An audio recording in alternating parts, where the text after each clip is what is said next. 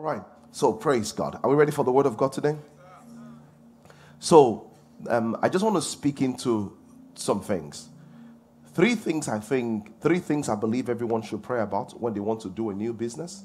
Three things. So I wanted to look at it from the word of God.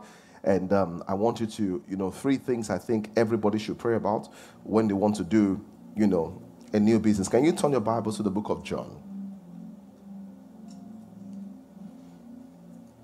Three things. So what I'm saying so is that when people want to do business, they're wondering what to do and exactly what to say.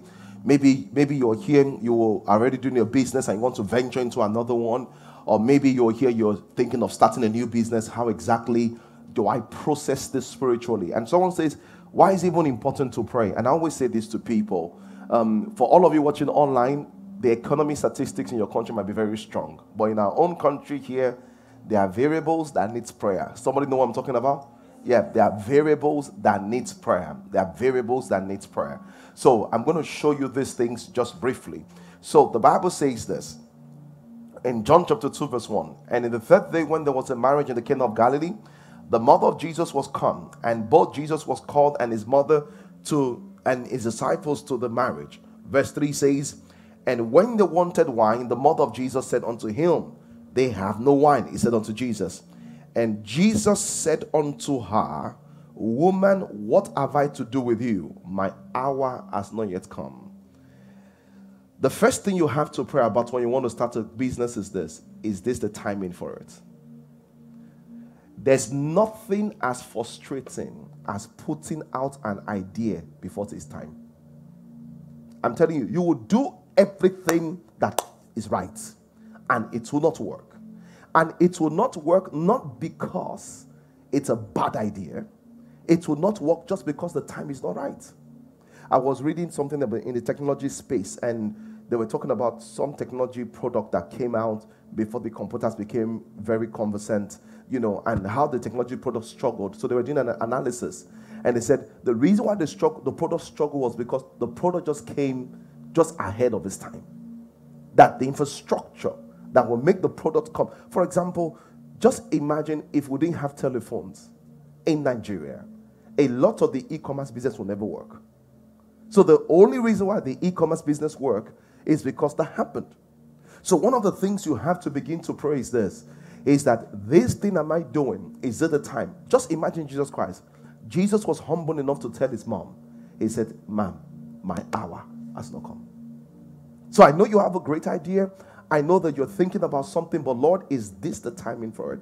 The second thing I would love you to pray about is this. The second thing I would love to pray about is this. It's in the book, Hebrews chapter 8 verse 5. Hebrews chapter 8 verse 5. This is God speaking to Moses. He says this. So the first prayer is this. Lord, this thing I'm doing, is this the timing? And let me say something that, let me say whatever look up here. The Bible says in his time, it makes everything what? That means if it's outside his time, it will be ugly. So there are people that have great ideas, and that's why, when I talk to singles that are married, because all the singles, they say, I'm delayed. I said, how do you know you're delayed if you don't know the time you're meant to be married? A single cannot say, I'm delayed, if you don't know this. The concept of delay means you are aware of the timing. Yes or no? So if I say you came late to church, it's because church starts at what? At a certain time. But if church is all day and you can come anytime you show up cannot be late. Yes or no? Exactly. So if you say you are delayed in marriage, that means you've seen the agenda of God for your life. And you understand by divine perspective that you should be married by now. Not that you've seen your friends and neighbors married, and you're not saying that because we are age mates, we should be married. So the first thing is to really pray and say, Lord, this thing, is this the timing for it? And someone says, how will God answer you? Sometimes the answer is going to come from a supernatural means. Sometimes the answer is going to come from, you're going to try things and you're going to pull back. Glory to God. The second thing you must see is this. I mean, just like Jesus, as much as Jesus went to come, before he comes, John the Baptist must come. There's just arrangement in the spirit. Because the Bible says John the Baptist must announce the coming of Jesus Christ.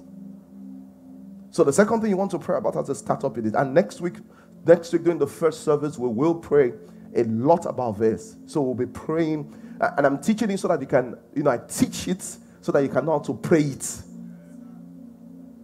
So the teaching brings you faith and direction. The prayer now unlesses the supernatural to begin to direct in your favor. So the second thing you want to pray about it is Hebrews chapter 8 verse 5. The Bible says that we'll serve unto them an example and a shadow of heavenly things, as Moses was admonished of God when he was about to make the tabernacle. What did he say? He says, this is what God told Moses when he was about to make the tabernacle.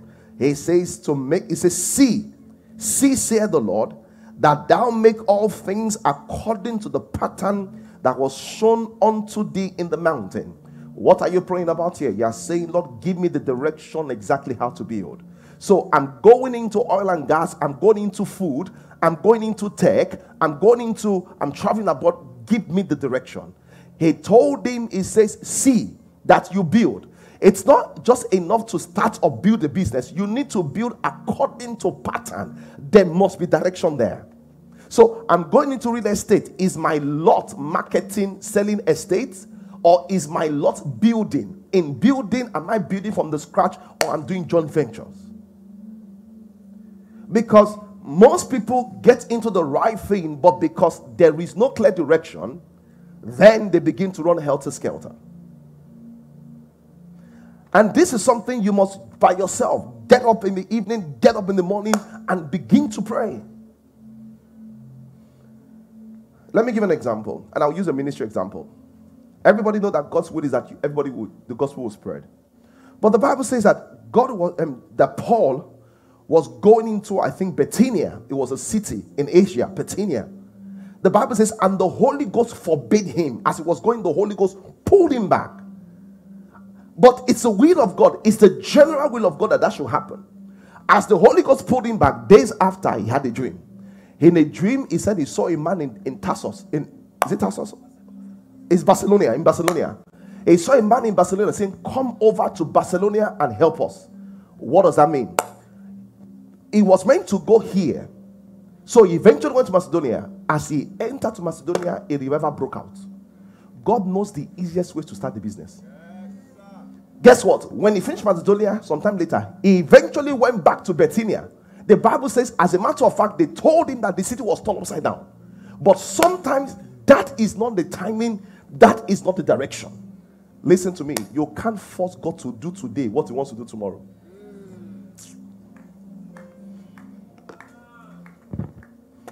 I'm giving you fundamental. You can't force God to do today what he wants to do tomorrow. That's what Jesus Christ understood. When they told him that Lazarus is dead, what did he say? He said, let's stay. He said, because if I go now, nothing will happen. They say, sir, are you going back there? He says, he that walks in light will not stumble. That means if I walk on that direction, I will not stumble.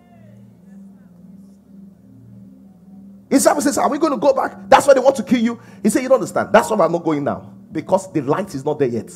But once the light shows up, if we begin to walk, he that walks in the light will not stumble. Glory to God. And that's why if you're close to me, sometimes you want to do something.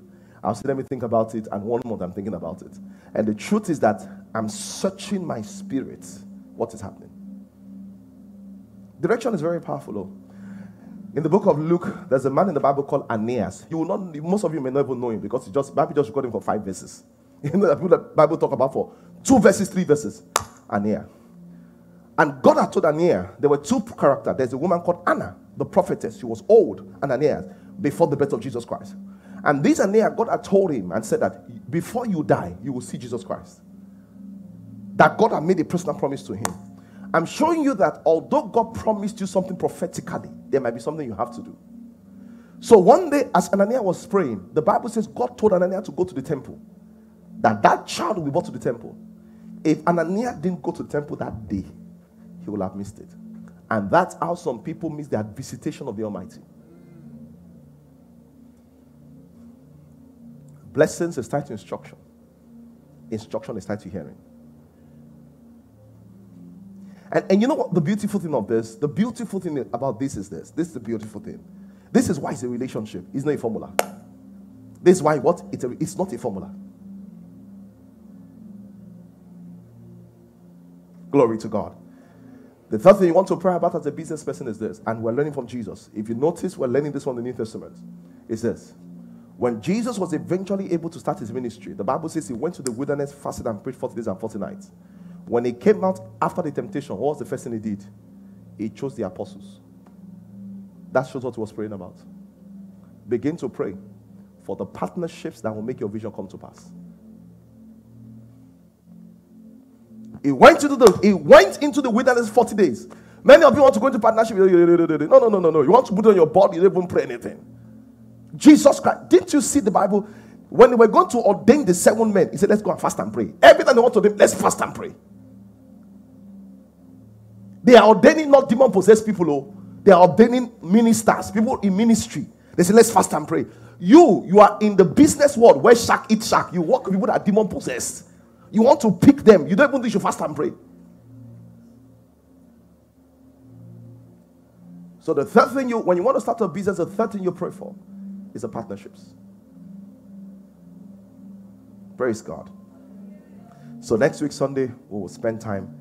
Has this blessed you already? Yes, sir. Yeah, this has blessed you already. Good. So throughout this month, we will pray for all the startups, and I will teach you, then we'll pray, because that's the way I really believe effective prayer is. Not just emotional outburst. No. It's a Bible thought thing that helps your understanding, helps faith. You can bring it out. Glory to God. I say glory to God.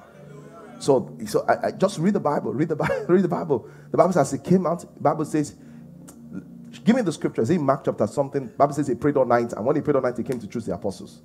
Just show me the scripture. The Bible says he prayed all night. And when he prayed all night, he came to choose the apostles. Just imagine Jesus Christ. Who should not pray to choose people?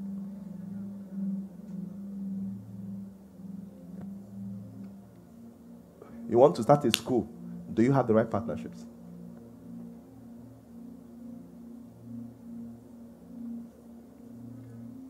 Has anybody found it?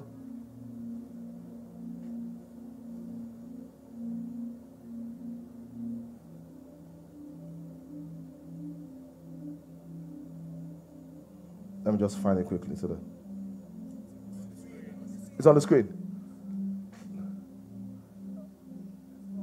Verse 12. Go to verse 12 first. If you're the right one, verse 12 will show us. The Bible said, and it came to pass those days. When he went to the mountain, it continued on. Not that he prayed, though. It continued. That means he's been there before night. He now continued all night in prayer to God. We saw the effect of the prayer in verse 13. When he came out, verse 13. See what the Bible says. And when it was time, he called unto his disciples. And He called and he chose them. He called them. There was no need. It was not about CV or recruitment. He has spiritually downloaded what he should download. So when they were submitting CV, he was just CVing through the CV to know what he had seen in the spirit, according to the pattern he had seen in the mountain. Because in the spirit, he had downloaded first. So what happens is that you will download first in the spirit. And these things are very symbolic. The reason why is that God knows the person that will betray you. God knows the person that will betray you. He knows. And I'm not saying that he will not make you peace and that will betray you. No. They all have their portion, like Judas Iscariot. So some people must be picked because they have their part. Because if Judas did not betray Jesus Christ, how will Paul and other people enter? Praise the Lord. All right. Are you blessed already? Yes. Hallelujah. Amen. 1 Corinthians chapter 13. So you can just put that somewhere. Message 1. It's not just like, Bible studies, Many of you want us to pray now. We will pray. 1 Corinthians chapter 13, verse 11. And the teaching is, can God have his way? Of course, the primary thing we've been speaking about, we want to speak about this month, we said last month, is devotion to God. That's what we're talking about. Devotion to God. Devotion to God. How do I know? And this is very important. When people start growing in the things of Christ, one of the key things they want to ask themselves is this. How do I know if I'm growing as a Christian? Is it that I'm attending church more? Is it that I'm praying more? Is it that I can quote Bible like a parrot? Is it that I'm going through the hierarchy in church? You can have all those things happen in your life and not be experiencing genuine spiritual growth. The Bible is very clear about the spiritual growth template. It's very clear. Spiritual growth template is very clear. Let me show you quickly. Let's turn our Bibles to 1 Corinthians chapter 13 verse 11. This is what the Bible says. He says, Paul says this. He said, when I was a child, I spake as a child. I understood as a child. I thought as a child.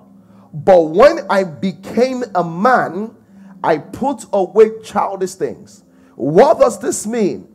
Spiritual growth and maturity reflect in perspective and values. He didn't say, when I grew spiritually, I prayed more or I knew more. See what he said. He said, this is how you know I've grown. He said, when I was a child, I spake as a child. When you listen to a child talk about the things of the Spirit, you can hear childishness how they talk. When they talk about the things of prayer, you can hear childishness in what they say. You can understand. You can understand it. But when they start growing, they are talking about the same topic, but the depth and the perspective they are talking from differs. And the reason why is that they've grown. Something you can never hear me say again in my life. I used to say before, God, why me? That's the language of a child. When you are grown, you understand that attack is the signal of what value. So when something happens to you, you say, God, why me? He doesn't talk like that. See, when you this is the depth in the things of the Spirit.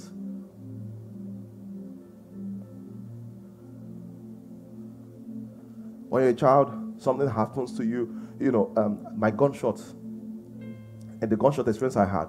Someone said, all about the Satan. I'm like, why do you want to make this? Why do you want to make Satan famous? I said, you don't understand. Every time there's an attack, there's only an attack because something valuable is there. Yes or no? Every time thief comes to a place, do they come to a place where there's nothing? Exactly. So the attack on your life is a proof that you carry value. The attack on your marriage, the attack on your womb, the attack on your job is a proof that you carry value. But that perspective is not the perspective of children. It's another level of spiritual maturity. Because you don't understand. When Paul had a problem, the Bible says Paul calls it the thorn of the flesh. He was praying and praying and praying. And this is how you grow spiritually. He was praying that God will take it away from him. And God eventually told him, my grace is sufficient for the yes or no. What people really think is that God meant that Paul, keep suffering. No, I've given you grace. That's not what he meant. Remember that grace is ability. So when he said, my grace is sufficient for you, what he was saying to you is that, Paul, don't pray for me to remove it. You have ability. Deal with it yourself.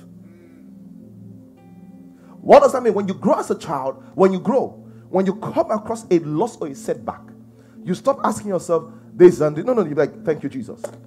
There's no temptation that is not common to man. It says, number one, this is common. Number two, there's no temptation that comes to you that is above your capacity. So this loss, I made a 200 million naira loss, is because I can handle it. I don't know what happened to my wife or my husband. She stepped into infidelity. I don't know what happened. It's because I can handle it. And from that place, you begin to deal with it. You don't say, I'm finished. My marriage is ruined. How could he do like this? How could she do like that? That's how a bit talks. When you're grown, you understand. Nothing comes to you that does not equate the capacity on the inside. Are you hearing me? Let me show you Hebrews chapter 11. Hebrews chapter 11. And I will show you some of these things. Hebrews chapter 11. Verse 24. The Bible says by faith, Hebrews 11 verse 24. Moses, when he was come to age, when he was come to maturity, refused. See, that's what I'm going to. When you come to maturity, there are things you refuse. It's not as if they're not okay, but I've gone beyond that level. You know, some of you, they have to be encouraging about Bible study, about, you know, some of you, they say we should be confessing. What should we be confessing? You have not come to maturity yet. But if you come to maturity, it's not a confession, it's the way we talk. It's our profession of faith. I'm a new creation in Christ Jesus. No, I'm not the one that is cursed. I've been redeemed. Oh, glory to God. I've been redeemed from the work of darkness. I've been translated from the kingdom of darkness into the kingdom of God's Son. I'm not a lucky person. I'm a blessed person. Lucky is a probability that varies from time to time. Blessed is a state of being. Glory to God. You know, I hear some people say, so someone say, I'm favored. Something happened, I'm favored. Listen to me. If you use one or two incidents to describe the fact that you are favored, you are not favored. What you have is breakthrough. Favor is a state. Whatever is a state, continually the evidence of favor showing your life. It can be so confusing that you will start taking it for granted. Look at Joseph. Potiphar's house, best. Prison, best. Palace, best. You could see. So it was not just having a one-time experience. It was a flow. You need to differentiate experiences and states. I can make 10 million, but I'm not wealthy. But I'm godly means I have 10 million. See what the Bible says about Moses. He says, and Moses, when he was come of age, he refused to be called. And I'm saying so because, listen to me, if you're a Christian, there are things when you grow in your Christianity, you must refuse. And say, this is not the way I talk. This is not the way I think. And you know, it's just sometimes you don't even understand this thing. How can you be a born-again Christian a whole week you don't pray and read the Bible? See, as a Christian, the value you have for the word. This book now is a new book. I'm telling you, I just opened. You see, me that I teach you, I'm always writing. But you write nothing.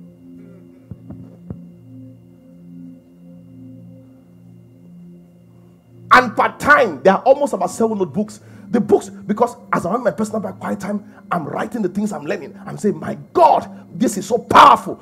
It's the value for the word. It's the value. It's the personal value for the word that you know. Your children must know that when daddy studies Bible, it's a serious thing.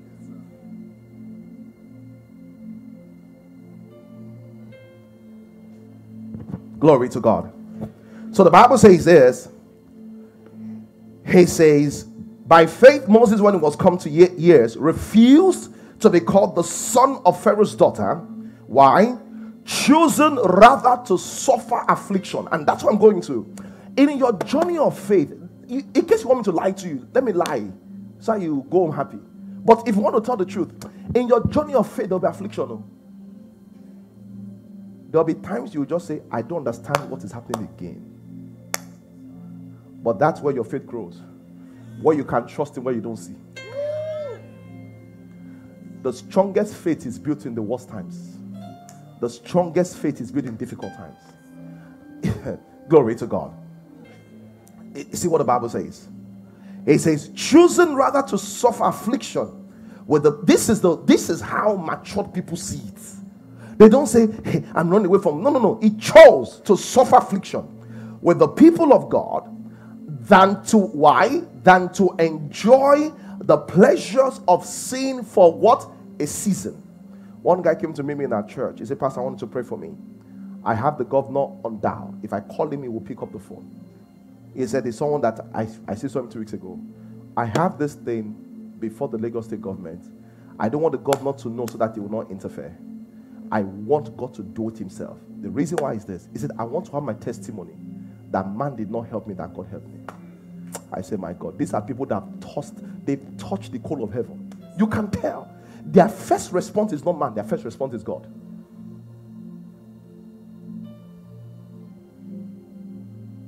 He said, I don't want anybody to be able to say that I did this. No. I said, I want to be able to say, God did it. The same thing with Moses. When you become spiritual, your thrust in the things of the flesh will begin to fizzle. It's not as if you don't understand those things are there, but you understand that your trust is in God and those things are channels. I want to say to everyone here, when you get back home today, go to the Harvesters TV on YouTube and watch the message I preach on prayer on Wednesday. The importance and practice of constant prayer. It's one of the biggest things that will help you understand the power of process. They'll be encouraging you, let's fast. They'll be encouraging you, let's fast. If they don't encourage you, let's fast. They'll encourage you to say, let's pay tithe, let's give offering. How are they encouraging you? Did you hear the testimony we just shared before the service? How do you believe that a lady, this is not used? Watch the video before the service, before I came up. A lady at her age had the fallopian tube removed because it was damaged. In fact, they were telling me that, Pastor, she didn't finish her testimony when she began to cry. We prayed. She went back to the hospital. She went back to Premier, one of the best hospitals in Nigeria.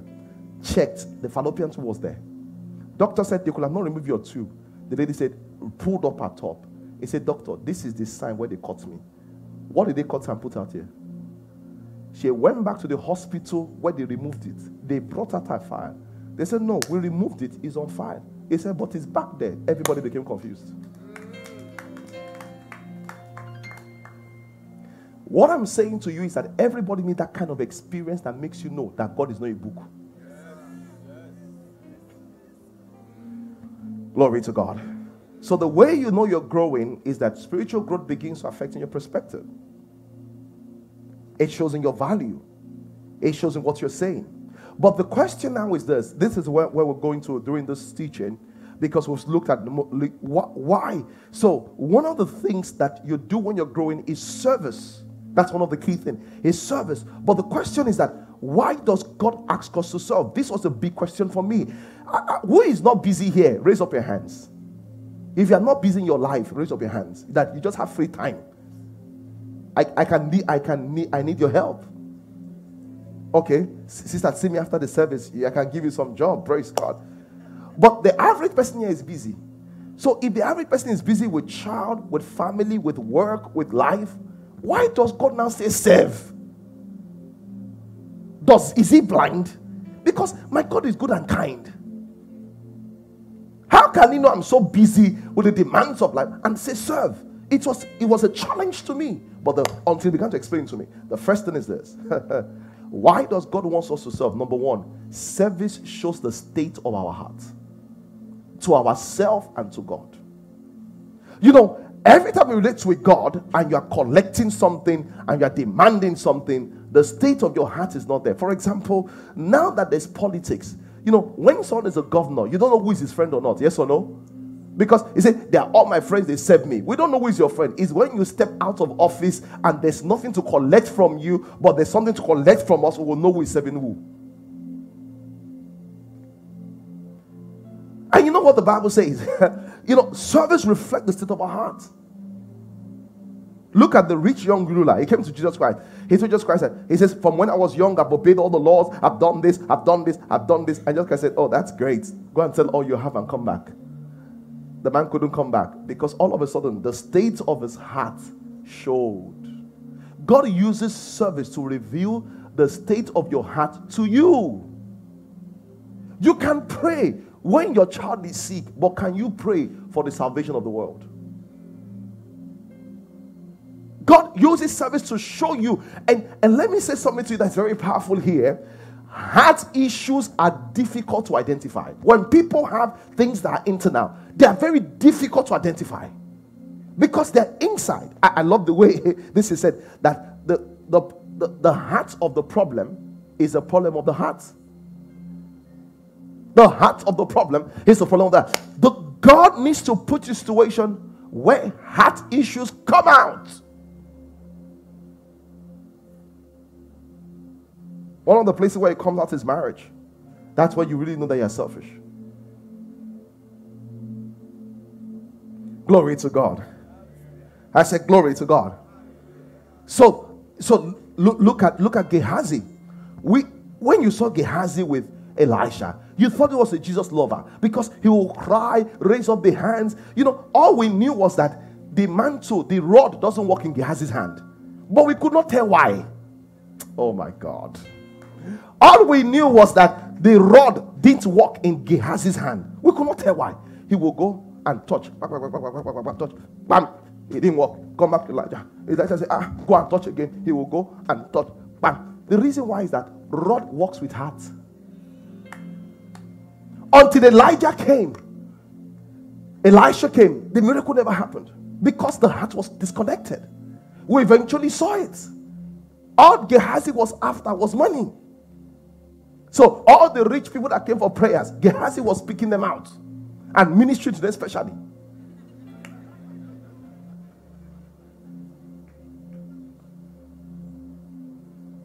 But one day, Gehazi was tested. His heart showed that he was after money, then after service. The question is this: if God tests your heart, and He has, not that He will, He has. Test is a daily thing with God. Where is your heart? And you know what? With God, motive and heart matters than action. Oh my God. With God, motive and heart matters more than action. God is watching for it. So, in fact, He told someone in 1 Samuel, He says, let's put on the screen, 1 Samuel chapter 16, verse 7. 1 Samuel chapter 16, verse 7. See what He said here. He said, motive matters to God. See what He said. He said, says, and the Lord said unto Samuel, look not on the outward countenance. He said, don't look for how they look beautiful. He said, what do I look for? He says, for see it, for the Lord seeth not as man seeth. Man sees the one that is jumping and shouting. He says, how God does see? He says, for man looks on the outward appearance. He said, God looks for the inward appearance. Service shows the state of your heart.